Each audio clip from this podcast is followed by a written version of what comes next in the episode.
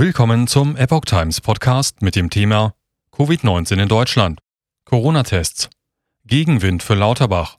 RKI patzt bei Intensivbettenprognose. Ein Artikel von Reinhard Werner vom 18. November 2022. Der Druck auf Minister Lauterbach, alle noch vorhandenen Corona-Maßnahmen zu beenden, steigt. Selbst beim RKI werden die Prognosen immer ungenauer. Die Entwicklung der Corona-Daten und eine auffallend unpräzise Prognose des Robert Koch Instituts setzen Bundesgesundheitsminister Karl Lauterbach zunehmend unter Druck. Politiker der FDP drängen auf ein Ende der Kostenübernahme für Schnelltests. Der bekannte Virologe Klaus Stör mahnt dazu, mit Blick auf Covid-19 allein zu Normalität und Eigenverantwortung zurückzukehren. Berechnungsmodell des RKI nicht mehr treffsicher, wie die Welt berichtet, hat das RKI am Donnerstag, den 17.11., für die Vorwoche einen bundesweiten 7-Tagesschnitt von 27.587 Corona-Infektionen gemeldet. Das seien 18 Prozent weniger als in der Woche zuvor. Die 7-Tage-Hospitalisierungsinzidenz sinkt von 199 auf 194.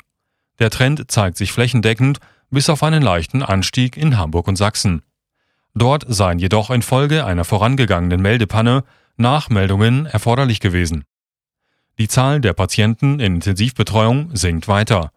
Bundesweit mussten zuletzt 953 Personen Corona-bedingt diese in Anspruch nehmen, was erstmals seit dem 2. Oktober einen Wert unter 1000 bedeute. Die auf Covid-19 zurückzuführende Belegung von Intensivbetten liege um 20 Prozent unter jener der Woche zuvor. Gegenüber vor einem Jahr um diese Zeit ist sie sogar um 72 Prozent niedriger. Die Daten deuten jedoch an, dass das 20-Tage-Prognosemodell des RKI an seine Grenzen stößt. Vor vier Wochen ging dieses von einem deutlichen Anstieg der Corona-bedingten Intensivpatienten aus.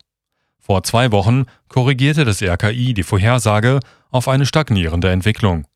Tatsächlich fiel die Belegung nun 14 Tage später auf unter 1000. Dieser Rückgang lag sogar jenseits des sogenannten 95% Prognoseintervalls. Stör gegen Lauterbach-Forderung nach Beibehalten der ÖPNV-Maskenpflicht. Ein Ende des Abwärtstrends zeichnet sich nicht ab. Dies veranlasst auch den bekannten Virologen Klaus Stör im Weltinterview dazu, auf ein Ende noch verbliebener Corona-Maßnahmen zu drängen. Diesbezüglich sprach er insbesondere die noch bestehende Maskenpflicht im ÖPNV und in Fernzügen an. Minister Lauterbach hatte sich jüngst vehement dafür ausgesprochen, diese beizubehalten und Empfehlungen zum Tragen der Maske in Innenräumen auszuweiten. Stör hingegen bezeichnet die Maßnahme als nicht erforderlich und nicht verhältnismäßig. Vor allem habe sich bereits jetzt contra legem eine Praxis ausgebildet, wonach maximal die Hälfte der Fahrgäste die Maske ordnungsgemäß anlege. Die anderen trügen sie entweder unsachgemäß oder gar nicht mehr.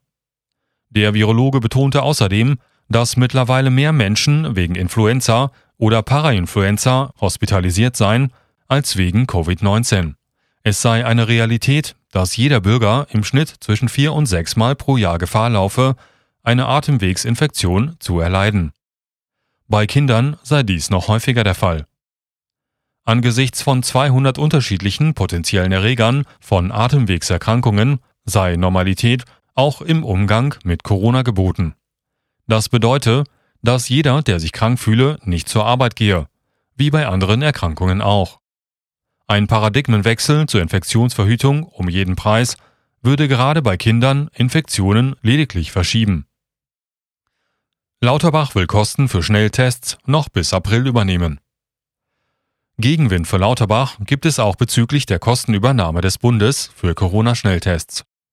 Der Minister will diese über den Winter beibehalten, zumindest bis April. Dies schreibt die Welt unter Berufung auf einen Referentenentwurf. Die Vergütung soll demnach zwar von 9,5 Euro pro Test 8 Euro sinken, dennoch sei mit Kosten in der Höhe eines niedrigen einstelligen Milliardenbetrags für die Maßnahme zu rechnen. Die geltende Testverordnung läuft Ende der nächsten Woche ab. Lauterbach will die Übernehmepraxis wegen des anhaltenden Infektionsgeschehens durch die Omikron-Linie BA5 und der Verbreitung neuer Sublinien verlängern. Der Bund übernimmt seit Juni die Kosten für Tests teilweise oder gänzlich, wenn diese mit bestimmten Ereignissen in Verbindung stehen. Dazu gehören Krankenhausbesuche, Treffen mit Menschen über 60 Jahren oder die Teilnahme an Veranstaltungen in Innenräumen. SPD und Grüne halten Bürgertests über den Winter für unverzichtbar. FDP-Politiker Carsten Klein will sich als Vorsitzender des Haushaltsausschusses für ein Ende der Bundesförderung einsetzen. Länder und Kommunen sollten entscheiden, ob sie eigene Maßnahmen dieser Art beschließen wollen. Diese sollten sie allerdings selbst finanzieren. Die Tests standen häufig in der Kritik.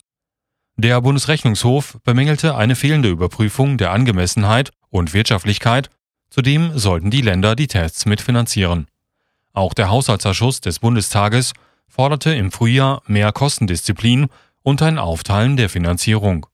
Zudem gäbe es Mängel bei der Kontrolle des Einsatzes der Mittel. Mehrfach war es zu Abrechnungsbetrug im Zusammenhang mit Tests gekommen. Die Grünen signalisieren Lauterbach hingegen Unterstützung. Ihre Vize-Fraktionschefin Marina Klein-Schmeink bezeichnete die Bürgertests als relativ niedrigschwellige Maßnahme, die helfe, gut über den Winter zu kommen. SPD-Gesundheitssprecherin Heike Behrens hält die Tests für ein unverzichtbares Instrument zum Schutz vulnerabler Gruppen.